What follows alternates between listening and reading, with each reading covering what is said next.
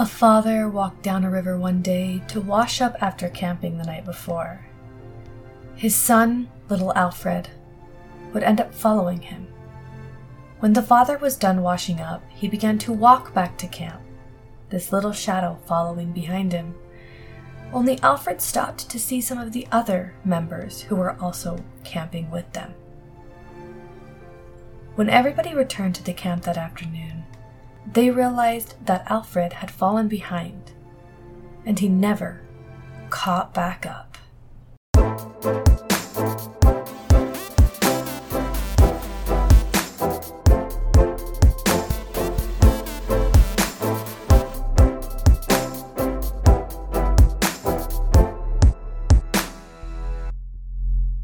Hey guys, and welcome to my podcast. I'm your host Lulu, and it's great to hear from everybody again. I have some good news. Um, we are going to test out the water on Wednesday uploads. I'm not promising anything right now. I have an episode ready for you guys. Um, the audio might sound a little bit different. So, Wednesday uploads are going to have a guest on them.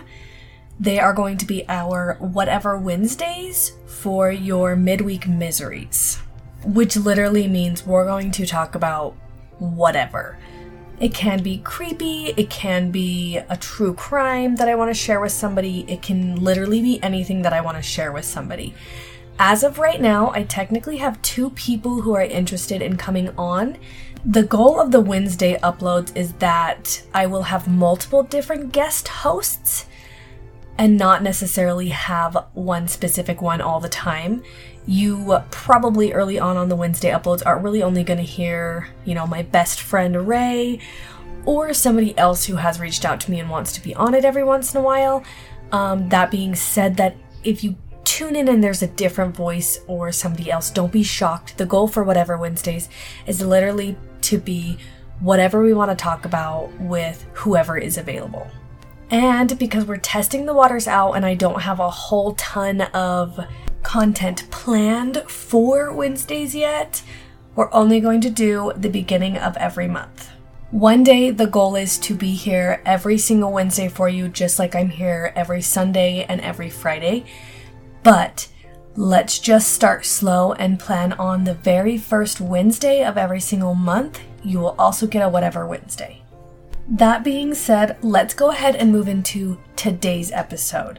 Today's episode is about Alfred Bielhart. Now, Alfred had 10 siblings altogether. Four year old Alfred was one of the youngest of those siblings. This family was huge. Now, if you're not used to being around huge family, most of the time the older children will help look after the younger children, just kind of make sure everybody stays together. And if you really think about it, it is probably pretty easy to lose track of your children if you are trying to keep track of 10 children together. Because of this, when the family decided that they wanted to go camping, they would leave with a group of friends. Because imagine going camping with 10 children and it's just you and your husband. On top of that, camping with your friends is just even funner. So, when they had this whole planned together, they would set off on July 3rd, 1938, to go camping. They would pick a spot in Estes Park. They picked this spot because it was beautiful. There was actually some fishing spots nearby, a lot of hiking, and they thought it would just be perfect. Early one morning while camping, Alfred's father would walk down to the nearby stream to wash himself up. This was because he didn't like feeling dirty while camping.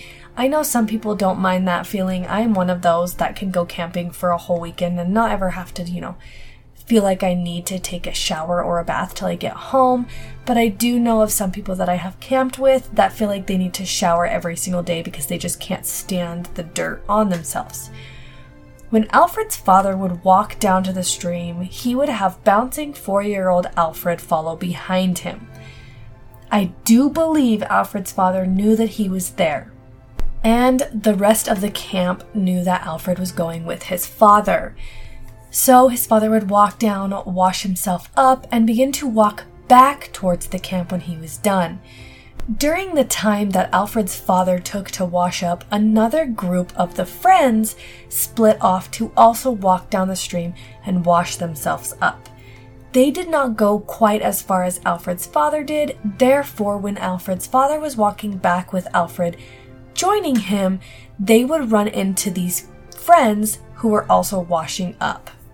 These friends were only 500 feet upstream from where Alfred and his father were, not very far away. I'm unsure if Alfred's father talked to them while they were washing up or just kind of walked by them and made a mental note that they were there, but either way, Alfred decided to stop with those friends and hang out by the river as well while they were washing up. I am unsure if these friends were aware that Alfred was stopping there to hang out with them or not. I couldn't find that anywhere in my research, but I do know that when they were done washing up, they began to walk back towards camp as well. There is a little bit of conflicting stories I did run into. One of these was that it was, you know, early that morning they were washing up what I just told you happened. Another one was that they were actually on the way to a fishing spot when Alfred fell behind. Either way, when the whole group got together, whether that was at their destination or at the campsite, they realized that Alfred was no longer following anybody and panic set in. Fearing the worst, they decided to basically run back to the last place he was seen and search the river because Alfred was four years old and he could have fallen into the river and drowned or hurt himself or gotten lost. Now, Alfred was not missing for that long when they realized he was gone. If I'm remembering right, it was less than 30 minutes that Alfred was gone. And if you go off of the 500 feet, that only takes like a minute to walk. Therefore, this couple or these friends who are also washing up were only a minute from Alfred and their father on foot, and they were not very far from the campsite. So they probably realized Alfred was missing in the next five to ten minutes when they all got back to camp. He could not have gone far. They had over 12 people searching for Alfred in every single direction. They were yelling his name, they were running, they were looking through the water, but they could not track Alfred down. He had disappeared. So as soon as they could, they turned towards authorities. They informed the authorities that this little boy had disappeared and where he had disappeared from. Immediately, they began to search the area, with over a hundred people now combing everywhere. They did focus heavily on the river bank, fearing just like what the parents feared Alfred had fallen into the river. They even blocked off the exit with like some netting. They did this because if Alfred had fallen in and they didn't find him and he did drown, the netting would catch him before he got past the river area and into a bigger body of water. But no matter what they did, they could not track down Alfred. Still, they came up empty handed from the river, from the netting, from walking on foot. Alfred was gone. So then they blocked off the river, with huge rocks, sandbags, logs, anything like that, and began to comb the bottom of the creek with some grappling hooks, hoping that something must have drug him down and Alfred had to be down there somewhere. But they still couldn't find four year old Alfred. Their next plan of action was to bring in cadaver dogs, hunt his scent, and find out if he fell into the river, or maybe if somehow he had gotten a lot farther than they assumed he could have. They gave the dog his scent, and immediately they turned into a different direction and began hunting Alfred.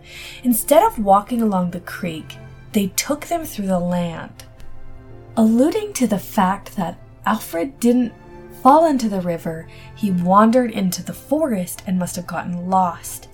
And they just kept going. They led the authorities to the very top of a cliff and then laid down, refusing to move. Cadaver dogs do this when they find something or when they've reached the end of a trail. Basically, either his trail stopped at the cliff top or they found Alfred. But they searched that area and Alfred wasn't there.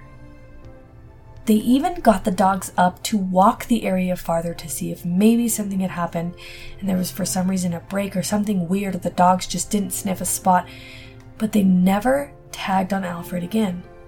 His scent ended at the cliff top.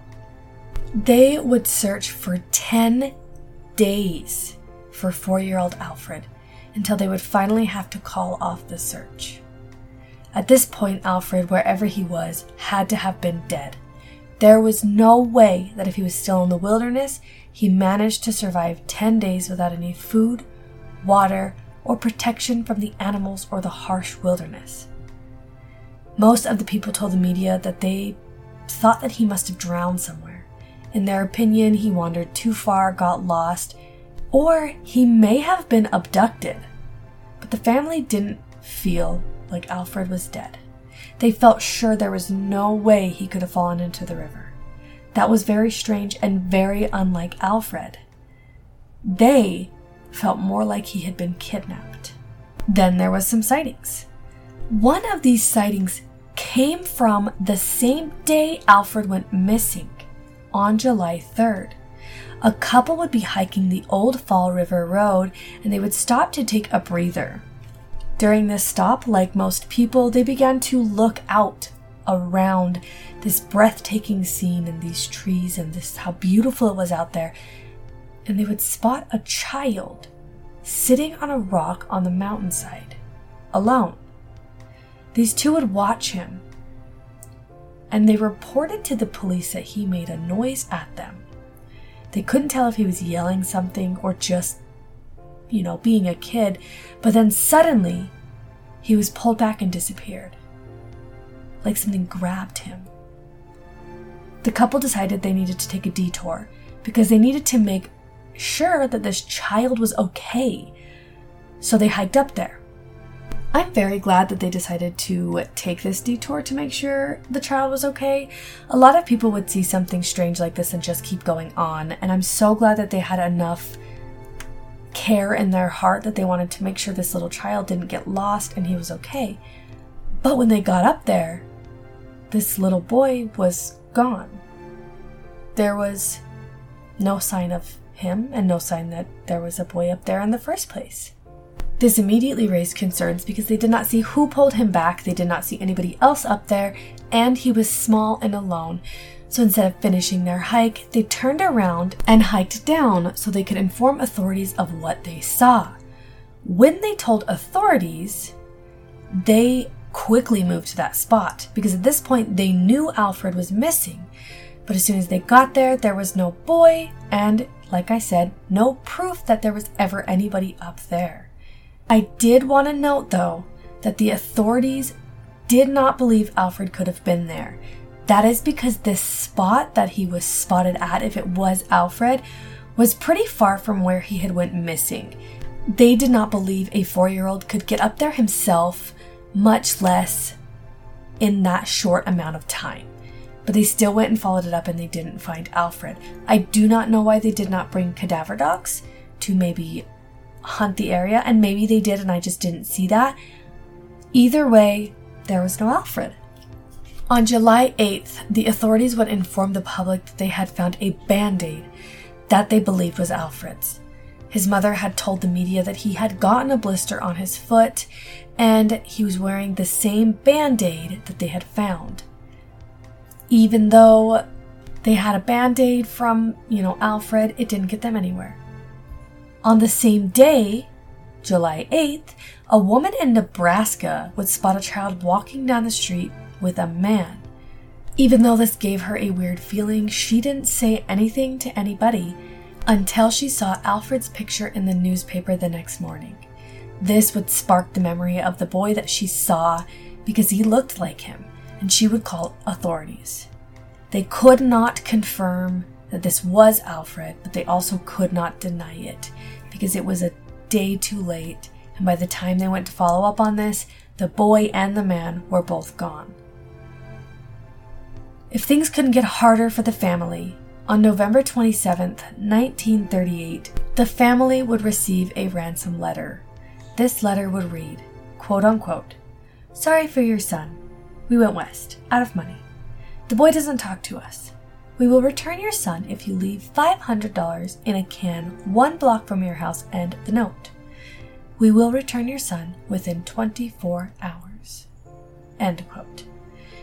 Two days later, on the 29th, the authorities would state that they believed this was a hoax and this was not coming from Alfred's kidnappers. Here's another thing that's very interesting about Alfred. I don't know if you guys have ever heard the story of the boy in the box.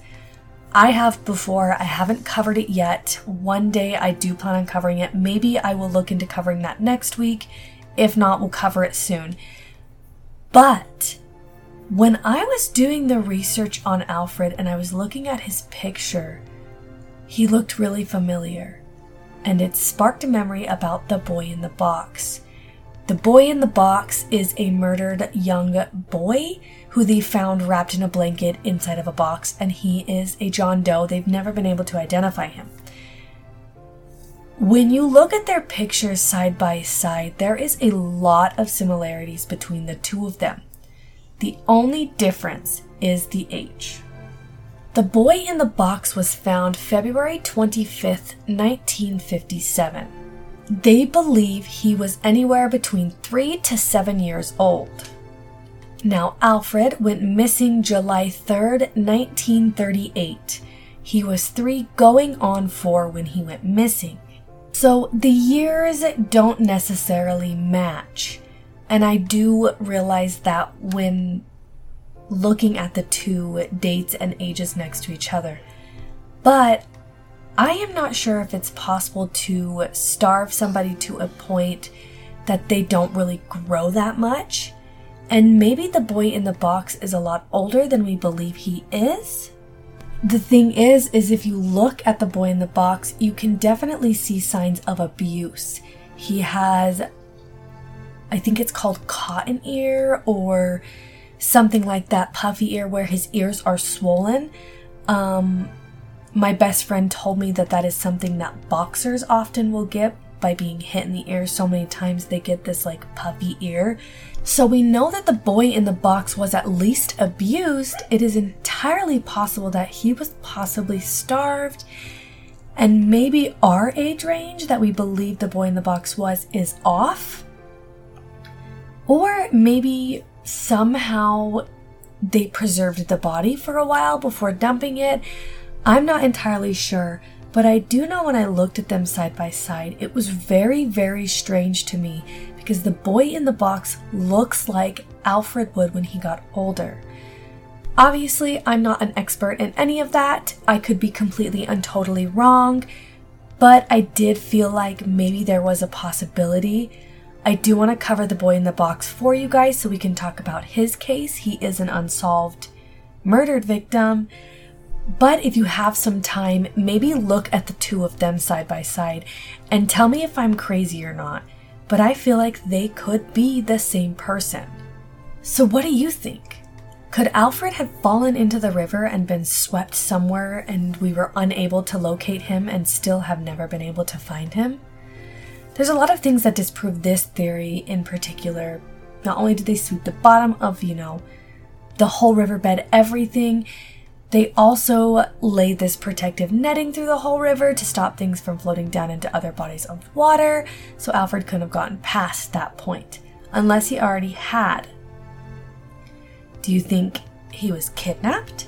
Is it possible that somebody had been watching the family the entire time, knowing that there were so many children there, waited for the perfect opportunity, and when they saw Alfred alone for a second, they snatched him up and ran? Maybe that ransom was real. If that was the case, how come nobody was able to find the person that was taking Alfred and they were able to get away? What if the family was involved? What if there was an accident and something killed Alfred and all of this was a cover up? Maybe he's buried somewhere else up there, super far away, and the family acted out this wild goose chase so they wouldn't be held accountable. Could they have taken Alfred up to the top of that cliff, killed him, dropped him off of it, or buried him up there? As far as I know, the cadaver dogs didn't dig anything and neither did any of the authorities. So maybe Alfred was on that cliff when they laid down and he was buried by the parents. But think about when he was on the top of that rocky area and seen by the hikers. Maybe that was Alfred. I know they don't think he could have gotten that far because he was so young, but what if something supernatural was involved and it picked him up and carried him there really fast and he was sitting on the edge and this supernatural thing realized that people were seeing him and just like grabbed him and yanked him back. Is that something that could be going on? Or did he get kidnapped and was he the boy in the box? The ages are close. I do think it's possible that, you know, we have gotten the boy in the box's age wrong, especially if he was abused and starved. But is that going to put us close enough to make it so it, it could have been Alfred? Whatever happened to Alfred is still unknown. If he was alive today, which I don't think is the case, he would be close to 88 years old. It sounds to me like something happened out there. I don't know if I think Alfred got lost, because he would have had to get lost in like a 10 minute window. Kids can go far in 10 minutes, but with over a 100 people looking for you and screaming your name, unless Alfred fell and injured himself, or fell and killed himself, or an animal possibly got to him, I don't know how we couldn't have found Alfred already. I hope one day we can bring closure to the family, because they deserve it. They deserve to know what happened to four year old Alfred.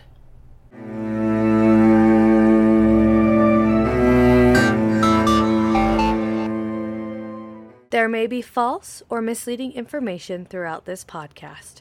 All facts have been researched to the best of my abilities, but accidents do happen. If this is a story you are interested in knowing more about, I highly recommend doing your own research. Thanks for listening, and I'll see you next time.